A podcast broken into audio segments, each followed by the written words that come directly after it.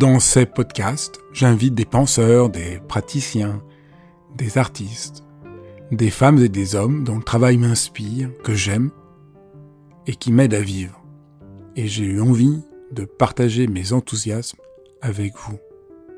Dialogue parce que je crois à la vertu de l'écoute et au bonheur du partage. Dialogue parce qu'en un temps où tout devient un peu trop formaté et lyophilisé, j'ai voulu prendre le temps d'écouter des personnes qui ont consacré leur vie à penser, à créer, à faire. Dialogue pour permettre à mes invités de déployer leur engagement et leur conviction sans que leurs paroles soient coupées en petits morceaux. Dialogue pour pouvoir être transformé en les écoutant, transformé par une parole vraie. Aujourd'hui, je reçois Paul Elkarat qui témoigne de son expérience de personne porteuse d'autisme avec euh, beaucoup de lucidité. Et c'est à la fois un, témoignage très fort des difficultés euh, qu'est pour une personne porteuse d'autisme de s'adapter à un monde qui lui est euh, par bien des aspects étranges étranger, mais c'est aussi passionnant parce que la manière dont il décrit le fonctionnement de son esprit, de ses émotions, de son rapport au monde, c'est comme un miroir grossissant et que l'écouter nous permet mieux de, de nous comprendre chacun d'entre nous. Vous allez voir, c'est tout à fait stupéfiant. Ben, bonjour Paul. Bonjour. Je suis très content de te recevoir dans Dialogue. J'ai lu ton livre, Bienvenue dans mon monde. Moi, Paul, autiste Asperger. Asperger, ouais. Asperger. ouais. Et j'ai été très, euh, ce qui m'a vraiment impressionné en le lisant, c'est la manière dont tu décris ton propre esprit avec euh, une immense clarté. Et c'est très rare pour qu'un être humain arrive à décrire son propre esprit avec clarté. Souvent, les gens sont pris dans des jeux de représentation, des jeux d'ego, et veulent donner une image d'eux-mêmes. Toi, il y a un côté euh, clair et assez même euh, impitoyable d'arriver à avoir une lucidité sur ton propre esprit. Et en le lisant, je trouvais que ça nous engageait nous-mêmes à essayer de mieux voir notre propre esprit. C'est un peu ça que tu as voulu faire dans ce livre? Oui, oui, bah j'ai, comme c'est d'abord avant tout euh, personnel et ça tend à, à vouloir euh, être euh, quelque peu transparent vis-à-vis -vis des lecteurs et du lectorat en règle générale. J'ai voulu être le plus honnête, sincère possible sur ma propre manière de percevoir, de parler, de considérer les choses qui m'entouraient, qui m'environnent. Alors j'ai pas eu grande mal le fait que j'ai une conscientisation assez poussée, assez fine de ma personne et de mon esprit, comme euh, tu l'as dit. J'ai pu euh, par ce biais-là euh, l'exprimer avec lucidité et clarté à travers les pages de ce livre. Donc, dire, il y a deux. Moi, je trouve qu'il y a deux grands aspects du livre comprendre un peu mieux ce que c'est l'autisme Asperger, et l'autre aspect, cette exploration de ce que c'est l'esprit humain, sa capacité d'entrer en relation, de penser, que tu décris avec beaucoup de finesse. Mais peut-être on peut commencer, qu'est-ce que c'est être autiste Asperger? Qu'est-ce que c'est qu'être autiste? Vaste question qui a plusieurs possibilités de réponse, une infinité au vu du nombre d'êtres humains qui en est porteur, mais je dirais que il y a plusieurs caractéristiques, cinq selon un spécialiste de l'autisme qui s'appelle Tony Atwood.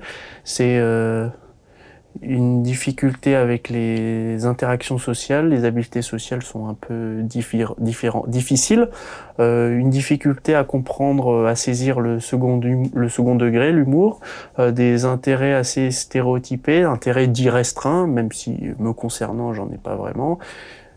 J'ai pas vraiment d'intérêt restreint vu que j'apprécie tout, donc au final, euh, dans ce qui est restreint, il y a une immensité de possibilités euh, possibles. Mais sinon, euh, je, je, le définirais comme un, un, on va dire, ça fait partie des troubles envahissants du développement, du, le trouble du spectre autistique. C'est une manière de concevoir le monde qui, euh, euh, on pourrait dire, euh, on pourrait, on pourrait considérer que ça pour l'autisme Asperger en tout cas, ça n'atteint pas les capacités cognitives de l'individu. Ça procure chez certains une grande, euh, une, grande mémoire, une passion euh, sans limite pour certains sujets.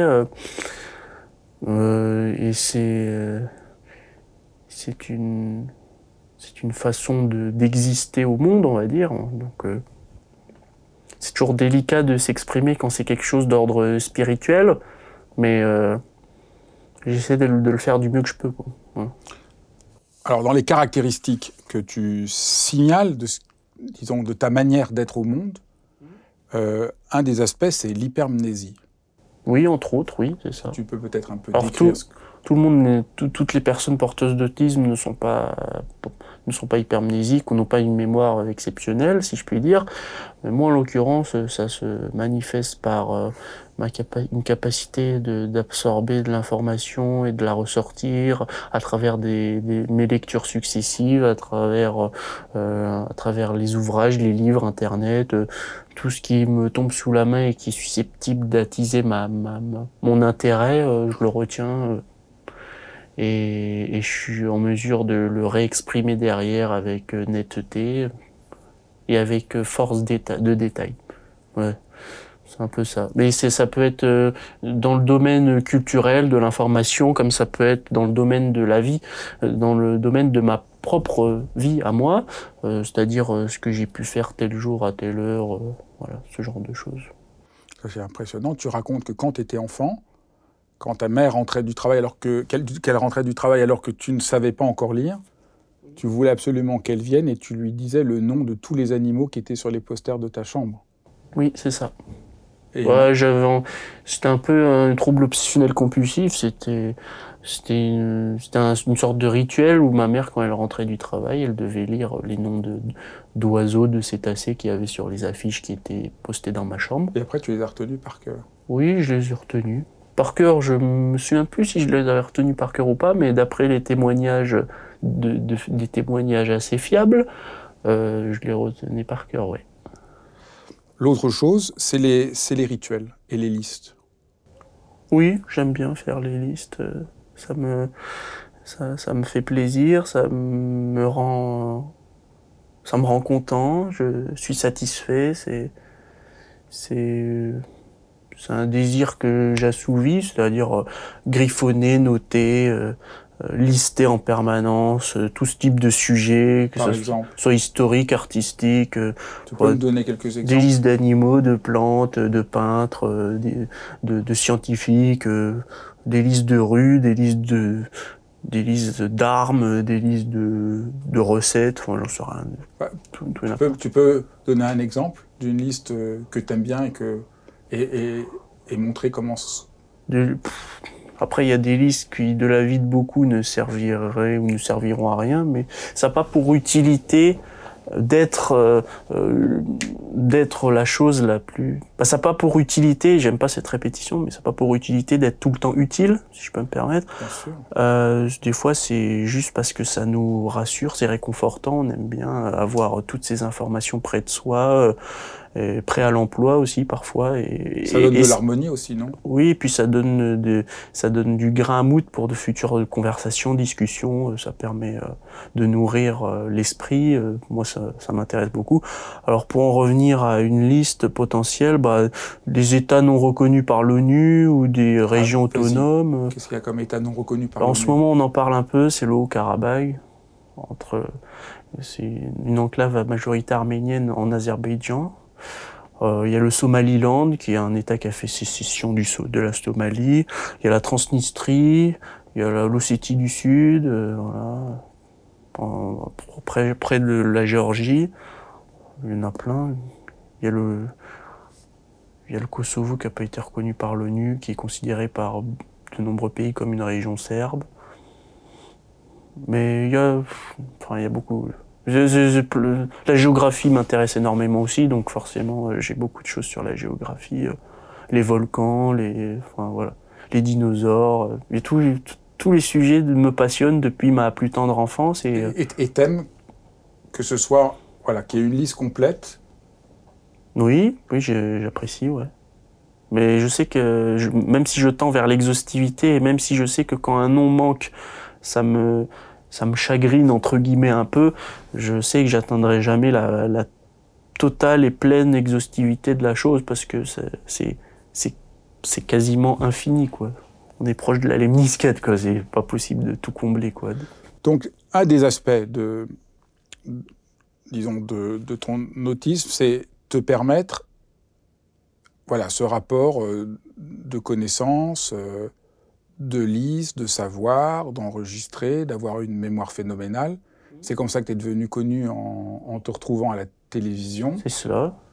À force, de, à force de lire, de me cultiver, de faire grossir ma, ma connaissance et mon savoir, euh, je, et comme je suis quelqu'un, additionné au fait que je sois quelqu'un qui, qui est assez joueur et qui aime énormément les jeux de culture générale, les quiz, etc., je me suis dit pourquoi pas me lancer le défi de réussir à la télévision au travers d'un jeu. Et, et, finalement, j'ai été pris euh, dans les 12 coups de midi et c'est comme ça que j'ai atterri sur le plateau télé en, en avril 2019.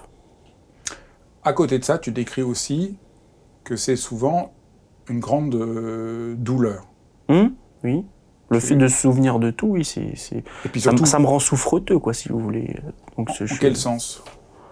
En sens où il y a des où tout ce que l'on retient n'est pas digne d'intérêt, n'est pas digne de rendre la personne euh, bien sous tout rapport, euh, n'est pas digne d'être retenu en fait parce que simplement euh, tout ce qui tout ce qui nous arrive dans la vie, dans notre existence, que ça soit passé, actuel ou futur, ne va pas être des plus agréables. Et c'est vrai que se souvenir de choses désagréables, douloureuses, ça nous rend nous-mêmes en délicatesse avec la joie de vivre, on va dire. Donc ça nous déprime énormément. Et moi, c'est une certaine chronicité à cela, c'est-à-dire que je souvent je tombe en dépression parce qu'il y a des choses qui ne sont pas passées comme j'aurais voulu qu'elles se passent. Il y a des mots qui ont été prononcés qui sont allés au-delà de leur pensée.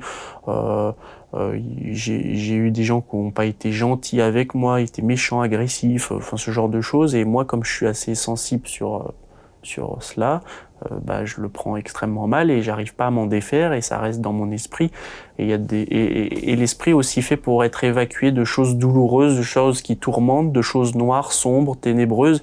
Et le fait de pas pouvoir euh, m'en séparer ou alors avec force d'effort et, extrêmement de fatigue accumulée à cause que l'esprit fonctionne extrêmement, de manière extrêmement prégnante et folle, bah c'est, on va dire que ça, ça, je suis éreinté, exténué après. Euh. donc tu racontes que tu es souvent très fatigué, mmh, oui. à cause de justement de la manière d'essayer de, de, de tout, de, de, voir tous les détails, les listes. Mmh. Tu racontes que quand tu vois par exemple le mot eau, tu vois tout de suite euh, océan, pollution, animaux marins, banquise, lac, torrent, atoll, lagon, lagune, mare, marée marigot. Et ça y est, je suis en train de faire une liste. Voilà, il y a des listes, ouais. C'est le champ lexical de l'eau, euh, voilà. Donc quand tu, tu c'est comme ça que quand tu vois une chose, souvent il y a la liste qui vient avec. Oui, voilà, c'est ça. Ouais, des, des, étendues d'eau diverses et variées, étangs, marées, comme vous l'avez dit, océan et tout. Ça me... Après, euh, pollution animaux marins, ça n'est pas forcément en lien avec l'eau directement, mais. Et mais ce qui est le plus douloureux, c'est ce que tu appelles. Enfin, il y a plusieurs choses qui sont douloureuses c'est ce que tu appelles là, ce que je connaissais pas le mot, mais que j'ai appris grâce à toi, la palilalie. Oui. Qu'est-ce que c'est la palilalie Palilalie, c'est le, c'est le fait de, de, répéter de manière, euh, le, le, fait de, de, prononcer de manière répétitive euh, des mots ou des suites de mots ou des phrases. Euh, à la suite de quelqu'un, ça, ça, diffère un peu de l'écolalie, mais en tout cas, c'est tu, tu, tu te répètes des mots, des phrases ou des morceaux de phrases pour, en quelque sorte, mais ça, c'est parfois de manière pathologique que tu, c'est pour te, que tu te sentes bien dans un environnement réconfortant, etc. Donc il y a des moments, comme on pourrait dire, ton esprit bug et tu répètes inlassablement les mêmes choses parce qu'il y a quelque chose qui se coince, c'est ça? Euh, Oui, oui, des fois je me, dans ma tête, euh, il y a un blocage qui s'opère et euh, j'arrive pas à passer à autre chose et et je me répète les mêmes, les mêmes phrases, les mêmes mots, parfois des mots qui font mal, et, parce que j'attends justement le déclic qui est euh, l'excuse ou la reconnaissance du tort ou, l'explication, tout simplement la communication est primordiale, importante. Donc euh, ce genre de Le deuxième point qui est souvent douloureux, tu l'as dit au début de notre entretien, c'est les relations, euh, les relations avec les autres. Oui, les relations. Et là, on peut vraiment, bah, je trouve que même si on n'est pas autiste, on peut se reconnaître dans beaucoup de choses que tu décris. Oui. Tu as une grande difficulté avec le fait que les gens ne disent pas toujours la vérité. Oui, oui, oui. Il y a même des gens qui considèrent que dire la vérité en toutes circonstances, c'est pas le mieux pour garder des amitiés ou pour garder des relations euh, dites saines avec autrui. Il y, a des, mensonges qui sont bienvenus, louables, comme, certains disent.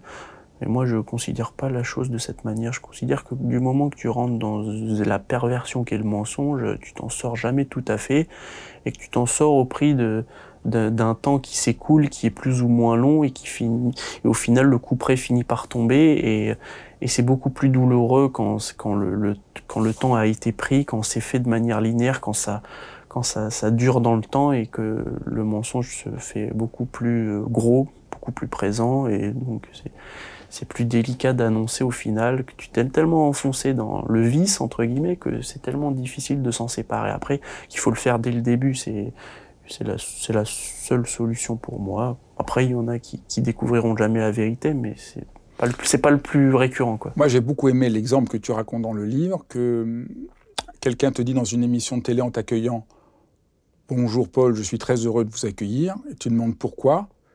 Et comme c'était une formule de politesse qui ne veut rien dire, elle ne peut rien dire. Donc, enfin, euh, elle peut dire quelque chose pour certains du moment qu'ils qu aient, les idées claires et qu'ils savent pertinemment ce que signifie pour eux euh, être content de recevoir quelqu'un et pour quelles raisons ils sont contents de recevoir quelqu'un. Mais majoritairement, les gens ne savent même pas pourquoi ils le disent en fait. Ça, je, je trouve que on peut vraiment se reconnaître. En tout cas, moi, je me reconnais bien. Euh, il y a vraiment quelque chose. C'est vrai. Tu fais apparaître en, en le lisant, en te lisant quelque chose de l'étrangeté des rapports euh, humains euh, qu'on remarque pas forcément, mais qui reposent sur quelque chose de pas toujours très sincère. Ah oui, oui. Après, euh, il doit certainement le penser, il ignore juste le pourquoi il pense ça, ou pourquoi il le dit. Après, tu peux dire quelque chose sans le penser. Mais juste, je voulais savoir par curiosité, par défi, pourquoi il était content de me recevoir. Enfin, du moins, c'était une demoiselle qui m'avait dit ça on est content de te recevoir et je lui avais demandé, je lui avais posé la question pourquoi dites, dites-vous cela? Et elle, ne savait pas vraiment pourquoi. Quand elle te répond Elle me répond. Alors c'est ça qu'il lui dit je parce que je suis sympathique et elle te répond dit ça. on pourrait dire ça. Oui oui. C'est affreux. c'est affreux. On, pourrait, dire, ça, oui, oui, oui. Mais je trouve que ça montre bien en fait généralement quand la personne ne trouve pas de réponse à mes questions parce qu'elles sont peut-être trop pétérées, trop trop euh, on va dire ontologiques, je sais pas comment euh, je, ne sais pas comment l'exprimer, l'expliciter avec netteté, comme je le dis. Mais en tout cas, euh, euh, le simple fait que je puisse lui poser la question et qu'elle ne sache pas répondre, j'ai pour mission, moi, de trouver une raison valable selon elle, de me mettre à la place de l'autre et de répondre à sa place. Et généralement, il dit on va dire ça parce qu'il n'a pas d'autre alternative verbale à me fournir. Et surtout, ce que ça révèle, je trouve, c'est que tu souffres au fond, dans les rapports sociaux, qu'il y a quelque chose qui soit pas complètement sincère, comme tu souffres quand les gens disent je t'appelle demain et qu'ils t'appellent pas, parce que la parole engage et tu comprends pas que la parole n'engage pas. Je trouve que ça met en lumière, euh, enfin beaucoup de gens sentent aussi ça. Oui, oui, il y en a certainement qui sentent beaucoup, qui ont. Après, évidemment, moi, je, qui suis hypersensible, ce qui est différent, même si ça a des points communs, moi, je trouve c'est aussi. Euh, alors, c'est moins douloureux pour moi que pour toi, sans doute, mais je trouve aussi que c'est vraiment. Euh, il y a quelque chose de douloureux de, des relations humaines de ce point de vue-là? Bah oui, c'est sûr, quand on, quand on place beaucoup d'espoir dans une parole, dans une action, et que derrière, euh, tu as beau t'exprimer, tu as beau agir, et, et que et, qu'il y a, y a en face euh, un mur ou quelqu'un qui ne réagit pas, euh, on va dire, de façon qui, qui réagit pas avec euh, avec optimisme, avec entrain, et qui, qui réagit pas du tout ou qui réagit plus, voilà, euh, bah ça, ça te ça te ça te peine un peu parce que tu mets beaucoup de tu mets peut-être beaucoup d'allégresse, de jovialité, tu te dis ça va bien se passer, ça va bien se dérouler. Bon, ben, il m'a promis qu'il m'appellerait, il y a une promesse qui est faite, bon, elle va être tenue, je pense. Des fois, il n'y a pas de promesse qui est faite, mais bon, c'est dit avec, euh, c'est dit avec chaleur et avec euh, gaieté. On me dit certainement que ça va se passer, ça va arriver. Et après, quand, on y pense, et plus le moment arrive, et plus euh, l'adrénaline monte, et, plus on, est content que ça, arrive, au final.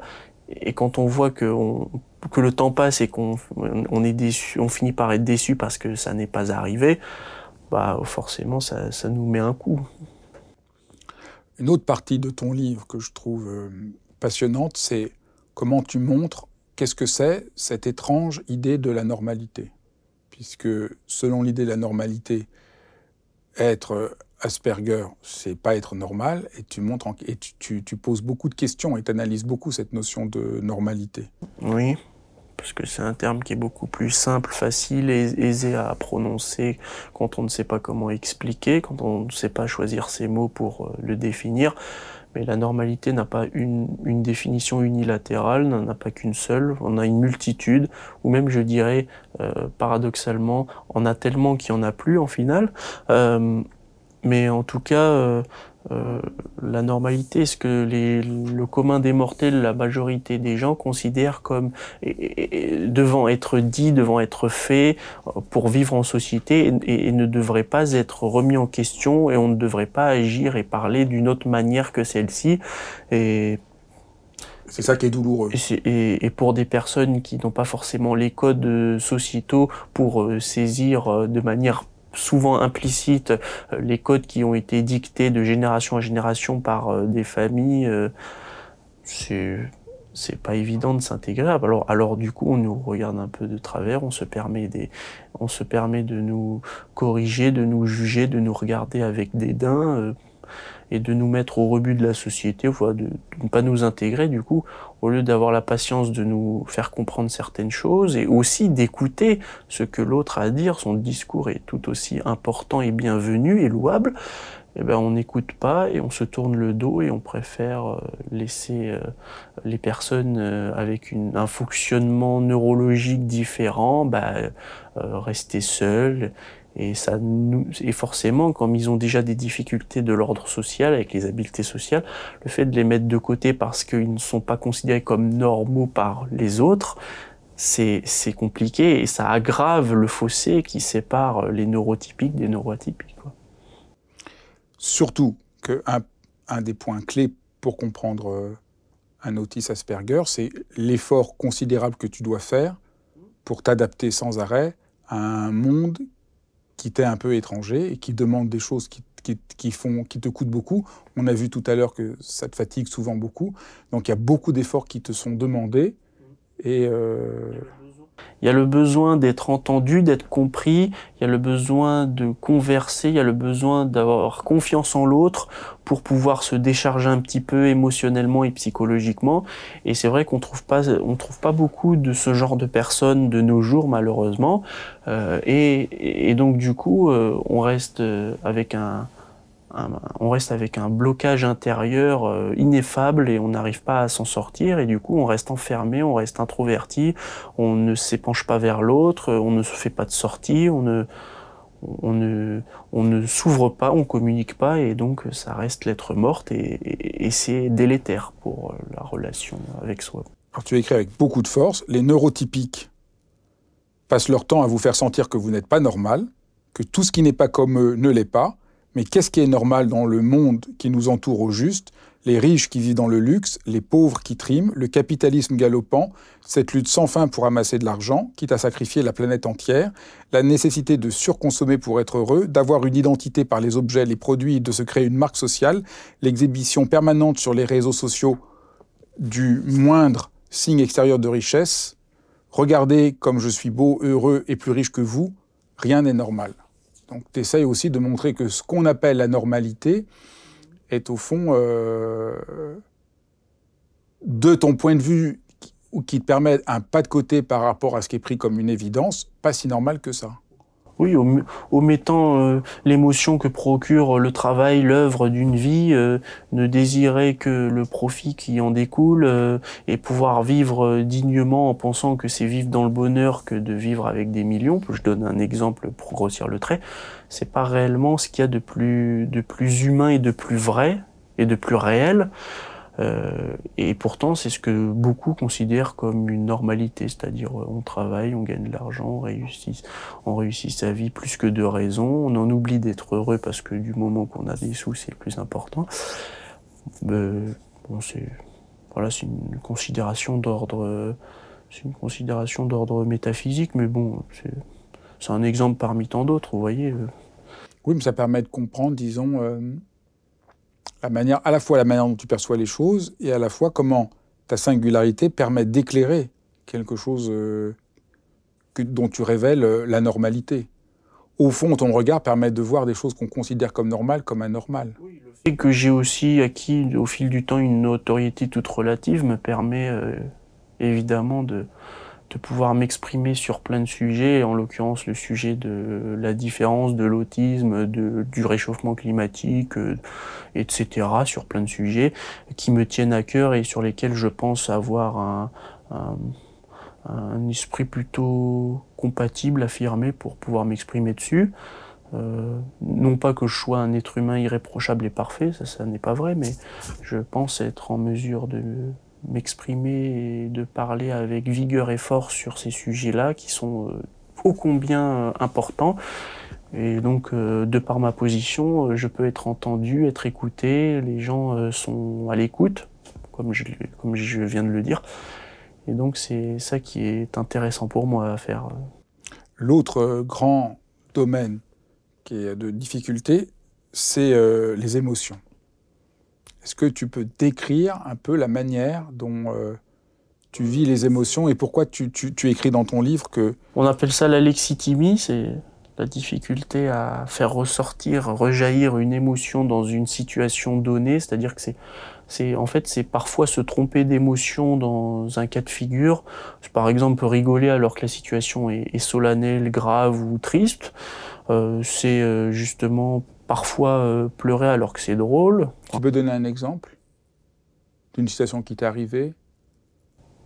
Bah, Par exemple, le film. Euh, par exemple, il y, a des, y a des situations où il y a le décès dans une famille et moi, au lieu d'être triste, être contrit, je, me mets à ricaner. C'est peut-être pas la meilleure euh, émotion qu'il faille faire rejaillir à ce moment-là. Et tu as une idée pourquoi? Qu'est-ce qui se passe? En fait, c'est les, traits du visage, le rictus, la lamentation, c'est un tout qui fait que ça me fait doucement rire. Mais c'est mais c'est absolument mais c'est considéré comme étant agressif, offensant pour beaucoup de personnes. Et donc je, dois de me réfréner parce que sinon ça, ça, risque de se transformer en une certaine forme de violence, on va dire. Voilà.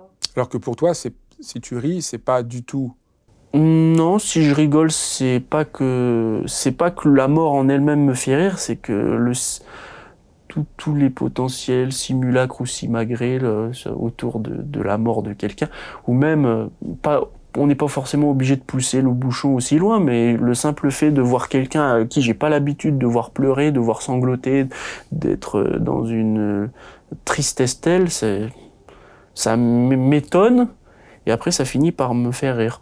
Mais c'est pas pour être virulent avec cette personne-là, mais elle, mais elle me considère ça comme une agression, donc c'est un peu délicat comme situation. Euh, on appelle ça l'exitimie, c'est se tromper un peu d'émotion en fonction de la situation donnée, quoi. Mais c'est. Euh... Parce que tu dis bien que c'est pas du tout que les autistes ne ressentent pas d'émotion. Ah non non, on en, on en, ressent, mais des fois elles sont un peu mélangées, un peu fouillées, on sait pas. Mais en même temps, il y a une dans ce fouillis apparent, il y a une qui une sorte de logique qui s'opère. Après, c'est de l'ordre de l'émotion, c'est difficilement euh, rationnel, hein, comme on le dit, le cœur a ses raisons que la raison ignore. Mais, euh, au final, euh, quand on, quand on rigole d'une situation donnée, quand on demande à quelqu'un de manière totalement raisonnée pourquoi tu t'es mis à rigoler sur ça, il te dit je sais pas, ça m'a fait rire, voilà, point. Voilà, ben là, mon, ben là, mon, quelqu'un se tord de douleur, ça me fait rire, quelqu'un se chute, se fait mal, ça me fait rire. Enfin voilà, Après, je tiens à préciser qu'il suffit pas d'être porteur d'autisme pour se mélanger les pinceaux. En termes émotionnels, si je peux me permettre, il y a des gens qui sont neurotypiques et qui ont déjà rigolé en voyant quelqu'un se faire mal. Enfin, voilà. Et tu dis que c'est euh, c'est presque comme si tu ressentais trop d'émotions, donc pas du tout l'idée qu'on peut avoir parfois que les autistes ne ressentent pas d'émotions, mais que tu n'arrives pas bien à analyser et à comprendre l'émotion que tu es en train de vivre. Tu dirais ça? Oui, mais je dirais, ça. Après, tout dépend de la personne en face de moi, mais en tout cas, me concernant, il y a beaucoup, il y a, de très nombreux aspects qui sont de l'ordre de l'hyposensibilité, euh, c'est-à-dire que bah, je vais pas forcément montrer que j'apprécie quelque chose, mais je vais le ressentir très profondément et très intensément. Euh, je vais pas forcément être expressif, je vais pas m'épancher davantage sur tel ou tel sujet à tel moment, mais j'en ressens pas moins euh, intimement la, la, j'en ressens pas moins intimement la chose, si je peux me permettre. Donc euh, voilà. Et puis il y en a qui sont euh, qui sont hypersensibles, qui font beaucoup de crises, qui qui sont expressifs et qui qui, à cause qu'ils sont dans une forme de douleur euh, mentale, euh, se tapent la tête contre les murs, par exemple. C'est un exemple, c'est un exemple type de ce qui peut arriver régulièrement. Quand on est autiste? Oui, ça peut arriver. Oui, oui, oui il y a beaucoup d'autistes qui sont, qui sont comme ça, mais c'est pas uni, c'est pas tous. Évidemment, je ne peux pas, je ne peux, je peux me mettre à la place de beaucoup de personnes, mais je ne peux en aucun cas généraliser les cas de figure multiples, comme je l'ai dit. Mais, mais c'est une matérialisation de la souffrance mentale chez les personnes avec autisme, c'est de, c'est de se faire du mal soi-même. Donc ça passe par se taper entre guillemets. Qu'est-ce qui est le plus douloureux à ce moment-là?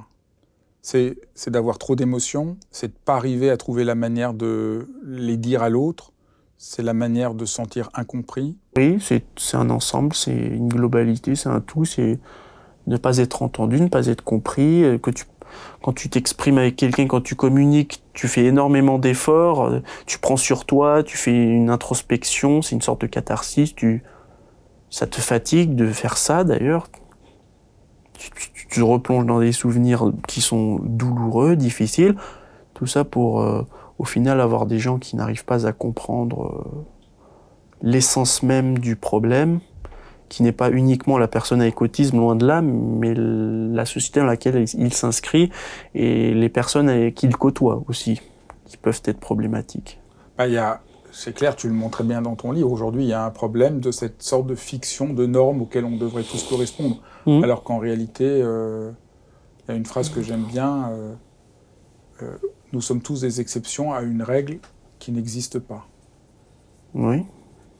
Oh oui, tous des exceptions. Et dans les exceptions, il y a des exceptions. on peut faire une mise en abîme à l'infini. Euh, comme on est tous différents, euh, nous sommes tous des, cas de figure et des schémas euh, psychologiques divers et variés.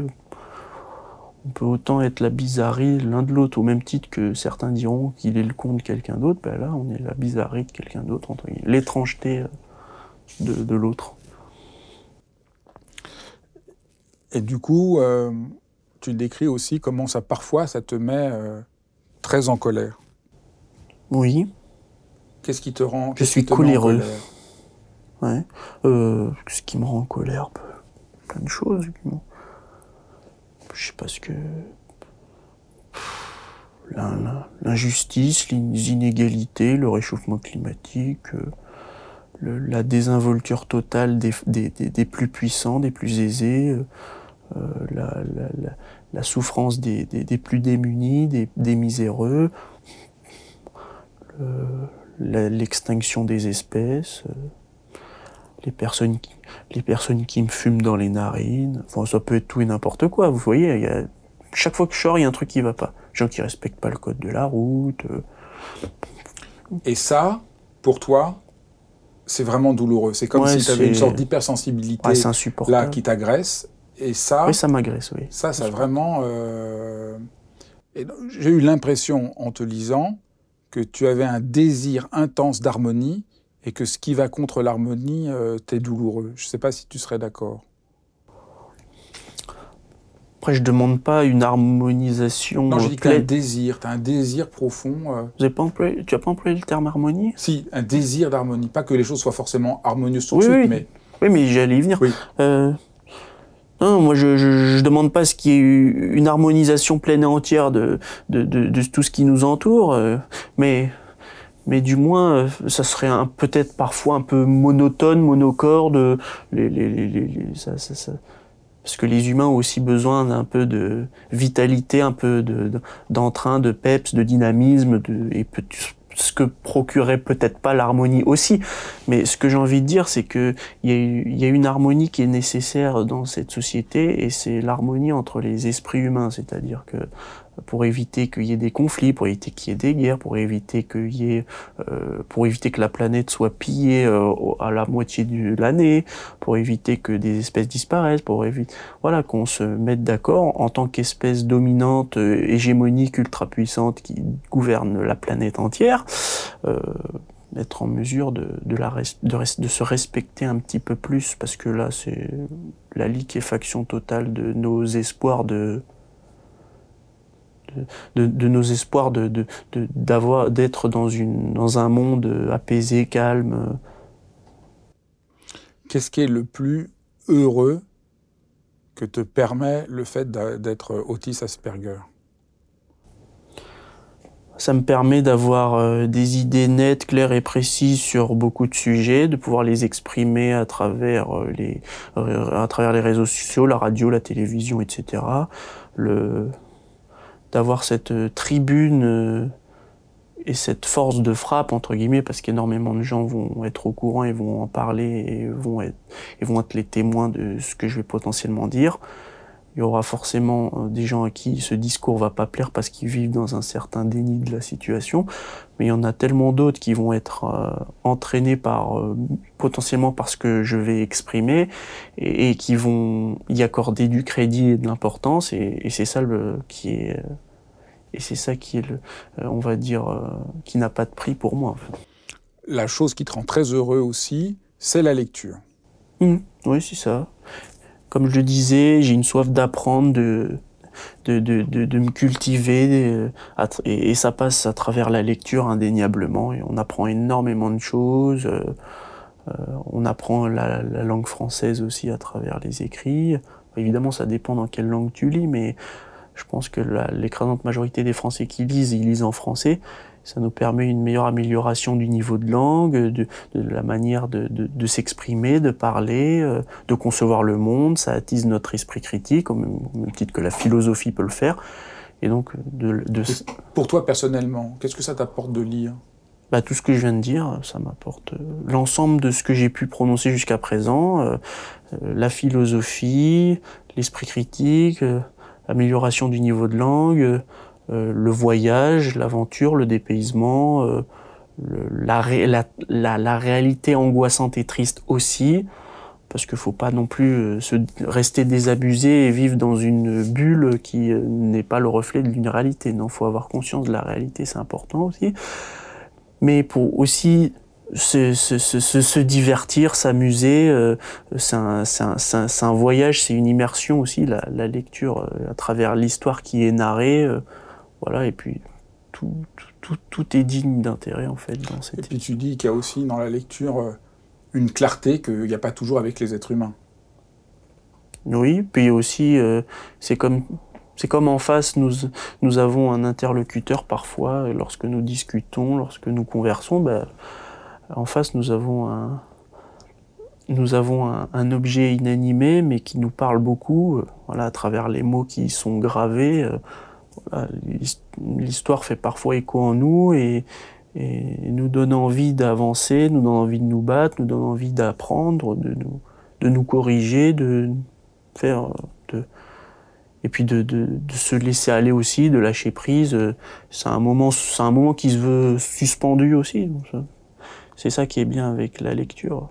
Puis il y a, puis il y a cet apprentissage. de- Ça te, ça, Perpétuel. ça te, ra- ça te rassérène et ça t'apaise de lire. Oui, oui, oui. C'est ça, oui. C'est un peu un refuge aussi parfois par rapport euh, Oui, oui, quand à je. la con- quand il y a trop de confusion dans les relations et tout ça, trop de déception. Les livres sont un moyen pour toi de te ressourcer, Oui, de Il a- donner un peu d'espace, de donner un peu d'ouverture. Il y a tellement de, il y a tellement de genres et de styles de littéraires divers et variés, poétiques, euh, etc., qu'on a que l'embarras du choix pour euh, se pour passer un, agréable et bon moment, un temps soit peu. Évidemment, faut pas que la lecture soit une souffrance, faut pas que la lecture soit intolérable, faut que la lecture soit soit plénière, entière, euh, belle, voilà, et, instructive, didactique. donc c'est quelque, chose qui m'intéresse beaucoup. S'il y avait une chose que tu aimerais que les gens qui t'écoutent, qui lisent ton livre, euh, puissent comprendre pour euh, améliorer euh, la compréhension de l'autisme, qu'est-ce que tu qu'est-ce que tu voudrais que les gens apprennent, retiennent, comprennent? Bah, qu'ils soient sensibles, qu'ils soient sensibles à la multitude de différences qui peuplent cette planète, qu'ils soient sensibles à, à, l'être humain, qu'ils soient tolérants, qu'ils acceptent beaucoup, qu'ils soient résilients vis-à-vis d'une situation qui les dépasse, qui se donnent du courage, qui, qui ne lâchent jamais rien, qui soient combatifs, parce que la vie mérite de, de l'être. Si on est trop faible, on ne survit pas très longtemps. Il faut être fort, une force mentale indéniable. Faut avoir l'envie d'avancer, de réussir, être un peu ambitieux peut-être, certainement. Le désir de, voyager, de voir d'autres horizons, de s'accoutumer à d'autres euh, cultures, euh, d'apprendre, euh, visiter d'autres atmosphères, parcourir les, les steppes, les déserts, les, les routes, les, villages. Et plus concrètement sur les relations que tu voudrais que les gens comprennent avec les autistes. Les autistes, qu'est-ce que il serait important que les gens comprennent, aussi d'être ouvert à, la différence, mais, mais plus concrètement, qu'est-ce que quelqu'un devrait faire quand il rencontre un autiste? Bah, Vous savez, euh, entrer en relation avec un être humain qui soit autiste, alors forcément, une personne avec autisme, on doit être peut-être plus vigilant et faire plus attention à ce qu'on dit parce que pour les raisons que l'on que l'on sait déjà. Mais en tout cas, pour euh, tout entrer en contact, forcément, il y aura des, des, bévues, des erreurs. On peut pas, on peut pas entrer en contact avec quelqu'un avec une, perfection d'archer. Hein. Faut commettre des, des impairs pour pour ne plus les refaire, pour ne plus les réitérer. Mais jusqu'à présent, maintenant, il a fait des années, des années que les relations euh, privilégiées avec ma famille. Euh, il continue à faire des erreurs. Bon, bah, le but, c'est d'apprendre de ses erreurs et de ne pas recommettre les mêmes, parce que refaire les mêmes sans cesse, c'est plus des erreurs, c'est des décisions. C'est, j'ai pas envie de faire des, j'ai pas envie de faire des efforts à ce moment-là. Euh, bon, bah voilà. Euh, il y a une sorte d'égoïsme qui s'instaure et les êtres humains pensent à eux avant de penser à autrui et ils oublient parfois qu'il faut faire preuve de, de circonspection et prendre la situation avec des pincettes parce qu'en face c'est pas c'est pas la, la, personnalité la plus malléable qui soit, donc faut faire très attention. Je suis qu'on est une personne autiste qui est assez fragile, donc potentiellement faut être sensible. Mais en tout cas, euh, en tout cas, euh, communiquer, converser, euh, être, être, être le plus être le, plus à l'écoute possible, le plus proche, le plus faire preuve d'une compréhension assez poussée, euh, euh, faire preuve d'intelligence en fait. La compréhension c'est intelligence. Donc il n'y a pas de, il faut être très très posé, très calme, euh, accepter la contradiction, essayer de se mettre à la place de l'autre, essayer de essayer de percer son, son esprit, c'est ses leitmotifs, ses, ses, ses envies, sa, sa, sa, philosophie, sa manière de concevoir le monde, la société, voilà, et, et puis l'assimiler. Et puis euh, c'est pour ça qu'on se comporte jamais totalement de la même façon avec tous les êtres humains, ça c'est sûr. Il faut encore être plus attentif euh, avec euh, des personnes porteuses d'autisme, vu, vu que telle est la question. Oui, donc c'est vraiment porter attention, tu dirais. Oui, oui, oui. Je vois pas ce qu'on pourrait faire d'autre en fait. Et du coup, par le biais de cette écoute et de cette communication, il y a aussi euh, prendre la mesure ou essayer de prendre la pleine mesure des spécificités qui forgent l'individu. C'est-à-dire que si l'individu en face a besoin d'être seul, d'être isolé, tu le laisses. Il a besoin, il a pas envie de parler, tu le laisses euh, dans son, tu le laisses terrer dans son, dans, dans, son silence.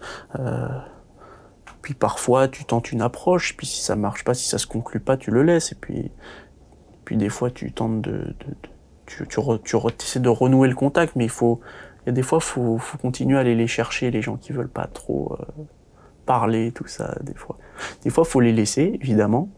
Mais quand ça dure trop et qu'on sent qu'il s'enfonce dans une sorte de dépression et qu'il a plus envie de rien faire, là, il faut s'inquiéter et puis être proche de lui et ne pas le lâcher, quoi. Mais ça prend du temps, ça prend de l'énergie, il faut une réelle fusion, amitié, euh, connaissance l'un de l'autre pour, euh, pour y arriver, parce que sinon, ça, c'est vous à l'échec, quoi. Qu'est-ce que tu verrais comme point commun et comme point de différence entre l'autisme et l'hypersensibilité? Bah, L'hypersensibilité fait partie intégrante de l'autisme. Après, une bonne partie des autistes, après, comme je l'ai dit, la généralisation n'est pas trop ce que je préfère, hein, pour les raisons qu'on sait. Mais je pense qu'une écrasante majorité des personnes avec autisme sont sensibles, voire hypersensibles. C'est une, une, des caractéristiques euh, euh, principales, si je puis dire, de, l'autisme. Donc c'est des gens euh, avec qui le moindre geste, le moindre mot peut avoir des répercussions parfois insoupçonnées. Donc il faut faire ça avec euh, grande finesse et délicatesse et, et, et ne pas ne pas faire ressentir à l'autre que l'on que l'on est à côté de la plaque ou qu'on comprend rien et parce que sinon ça marchera pas. Il continuera à, préférer à désirer la, compagnie de sa propre personne plutôt que celle des autres et le but de la manœuvre quand on est une personne qui est assez déphasée en décalage avec l'être humain c'est de le réintégrer dans, cette société-là, avec tout, en sachant que la société, à certains moments, devra accepter certaines spécificités, sinon c'est voué à l'échec, ça marche pas si, les efforts de part et d'autre ne sont pas faits. Euh. Parce que tu décris très bien dans le livre aussi l'ambivalence qui est la tienne, c'est-à-dire euh, vouloir être accepté par les autres tout en voulant être euh. Maintenir ta singularité. Oui, oui, c'est ça. Bah, au même titre qu'on est d'une ethnie, d'un peuple, d'une population différente de celle qui est majoritaire dans un, une région, dans un état donné, ben on, on, a envie de garder ses spécificités tout en s'inscrivant dans une société donnée. Euh, voilà.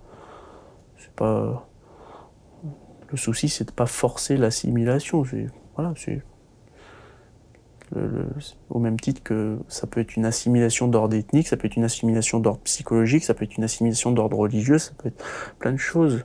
Voilà peut très bien vivre en harmonie avec toutes les différences qui nous caractérisent. Il faut juste savoir euh, prendre, savoir à certains moments faire des compromis. Il y a des choses qui sont acceptables de part et d'autre. Il n'y a pas aucun problème là-dessus. Le souci, c'est de tolérer euh, les, de tolérer, comme je disais, les, spécificités d'une partie de la population ou d'une personne et, puis de voir si ça, si ça fonctionne avec l'autre. Si ça fonctionne pas, ben reprenez vos chemins différents et puis euh, il y aura d'autres rencontres qui se feront. On est quand même 8 milliards, donc si, si l'individu en face vous convient pas, ben, tant pis. Hein. Mais le souci, faut, faut essayer, faut tenter, faut, faut, faut, faut pas se dire ça marchera jamais. Faut pas, faut pas rester dans, dans un pessimisme de circonstance. À la limite, un pessimisme de fait, c'est beaucoup mieux. Un pessimisme de circonstance, c'est plus compliqué, quoi. C'est quoi la différence entre un pessimiste de fait et un pessimiste de circonstance Je suis quelqu'un, je suis assez Schopenhauerien, vous savez. Euh, pour moi, euh, je suis quelqu'un d'assez pessimisme de fait parce que je sais que l'existence humaine, en tout cas pour moi, évidemment c'est personnel, c'est philosophique. Pour moi, l'existence humaine est faite de souffrance et d'ennui. Voilà. Parfois, tu te sens bien, c'était entre les deux, c'est un métronome, vous savez, ennui, souffrance, ennui, souffrance. Et moi, en tant que hypersensible, c'est un peu ça. Et des fois, je m'ennuie comme un rat mort. Et puis, des fois, je fais des activités, je suis un peu content, mais je finis par souffrir parce que c'est pas totalement ce que j'aurais espéré, c'est pas totalement ce que je voulais, c'est pas totalement avec qui, euh, c'est pas totalement le sujet dont je voulais évoquer, c'est pas la personne avec laquelle je voulais être, etc. Il y a plein de choses différentes. Mais donc, tu apprécies d'autant plus quand tu as des, quand tu as des moments de, de félicité, de bonheur, euh, de joie. Euh, tu les acceptes avec euh, grand entrain, avec une force décuplée. Alors que, alors qu'un pessimisme de circonstance, pessimisme de circonstance, c'est un peu la, c'est un, un, peu se dire que rien ne va rien va arriver, rien va se passer, euh, euh, la personne en face est mauvaise de toute façon, euh, euh je j'ai pas envie de lui parler, j'ai pas envie de discuter avec elle, tout risquerait de mal finir. C'est un peu un, une loi de Murphy du pessimisme, quoi. C'est voilà, tout, a mal démarré, donc tout, tout va mal se finir. Euh, c'est pour ça que je reste dans mon coin. Sauf que ce qu'elle sait pas, c'est que ce pessimisme va la détruire intérieurement si elle continue à adopter, à continuer à adopter ce, cas de figure-là, si elle continue à rester seule alors qu'elle a besoin de la présence des autres à certains moments, je dis pas tout le temps évidemment, les personnes avec autisme ont, énormément de besoin de solitude aussi, une solitude bienfaitrice pour eux. Donc je sais pertinemment que qu'ils voudront être seuls très souvent, mais il y a des moments où, ils aiment bien la compagnie des autres, où ils aiment bien rigoler, s'amuser avec les autres, faire preuve d'humour, et ça arrive pour beaucoup d'autisme. Les autistes ont du second degré, de l'autodérision. Et en tout, cas, euh, euh la différence entre les deux pessimistes, pour faire court, c'est que L'un, euh, le, pessimisme est un peu plus gros, un peu plus, il prend un peu plus de place dans ta vie et il est somme toute euh, assez définitif pour beaucoup, c'est-à-dire bon bah je considère que je considère que ça va mal se je considère que dans cette situation-là, ça va mal se passer tout en espérant qu'à certains moments, il y ait un optimisme qui apparaisse. Et dans ce cas-là, je le prendrai avec d'autant plus de plaisir, de force et de bonheur que si j'avais pensé que tout, que je suis optimiste, que tout se passe bien, et que quand ça se passe mal, bah, je finis par tomber dans mes travers et adopter un pessimisme qui va me, saboter soi-même. Alors que dire, de but en blanc sans, qu'il y ait une réflexion derrière, euh, j'accepte rien parce que de toute façon tout va mal se passer, euh, ça va être beaucoup plus problématique pour soi que d'adopter un, un pessimisme qui se veut optimiste au final. Donc on pourrait dire que ton optimisme de fait, marqué par Schopenhauer, te rend quand même heureux. Ouais, je on peut dire que je suis content. Après, j'ai toujours une grande difficulté à dire que je suis, Bien sûr.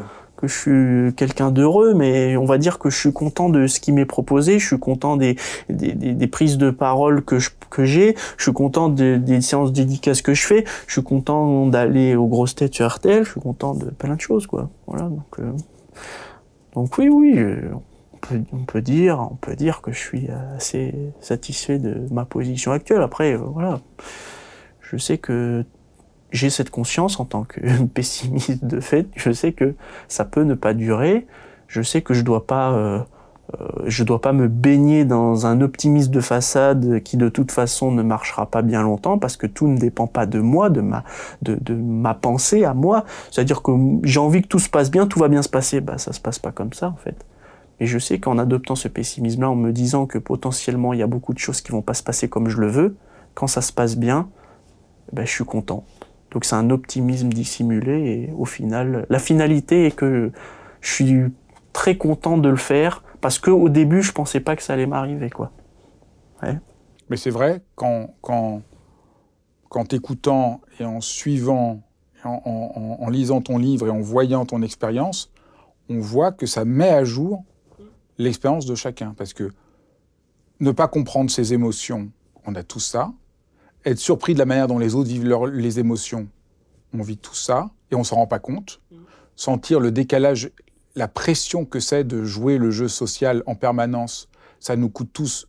Enfin, Moi, personnellement, j'ai conscience de tout ça et c'est ça qui est difficile, en fait. Ben, il y en a, comme, comme, comme, tu le dis, il y en a qui n'ont pas conscience qui se disent pas euh, bon bah j'ai fait tel effort à ce moment-là, j'ai dit ça, euh, mais au final ce que j'ai fait là bah c'est ça.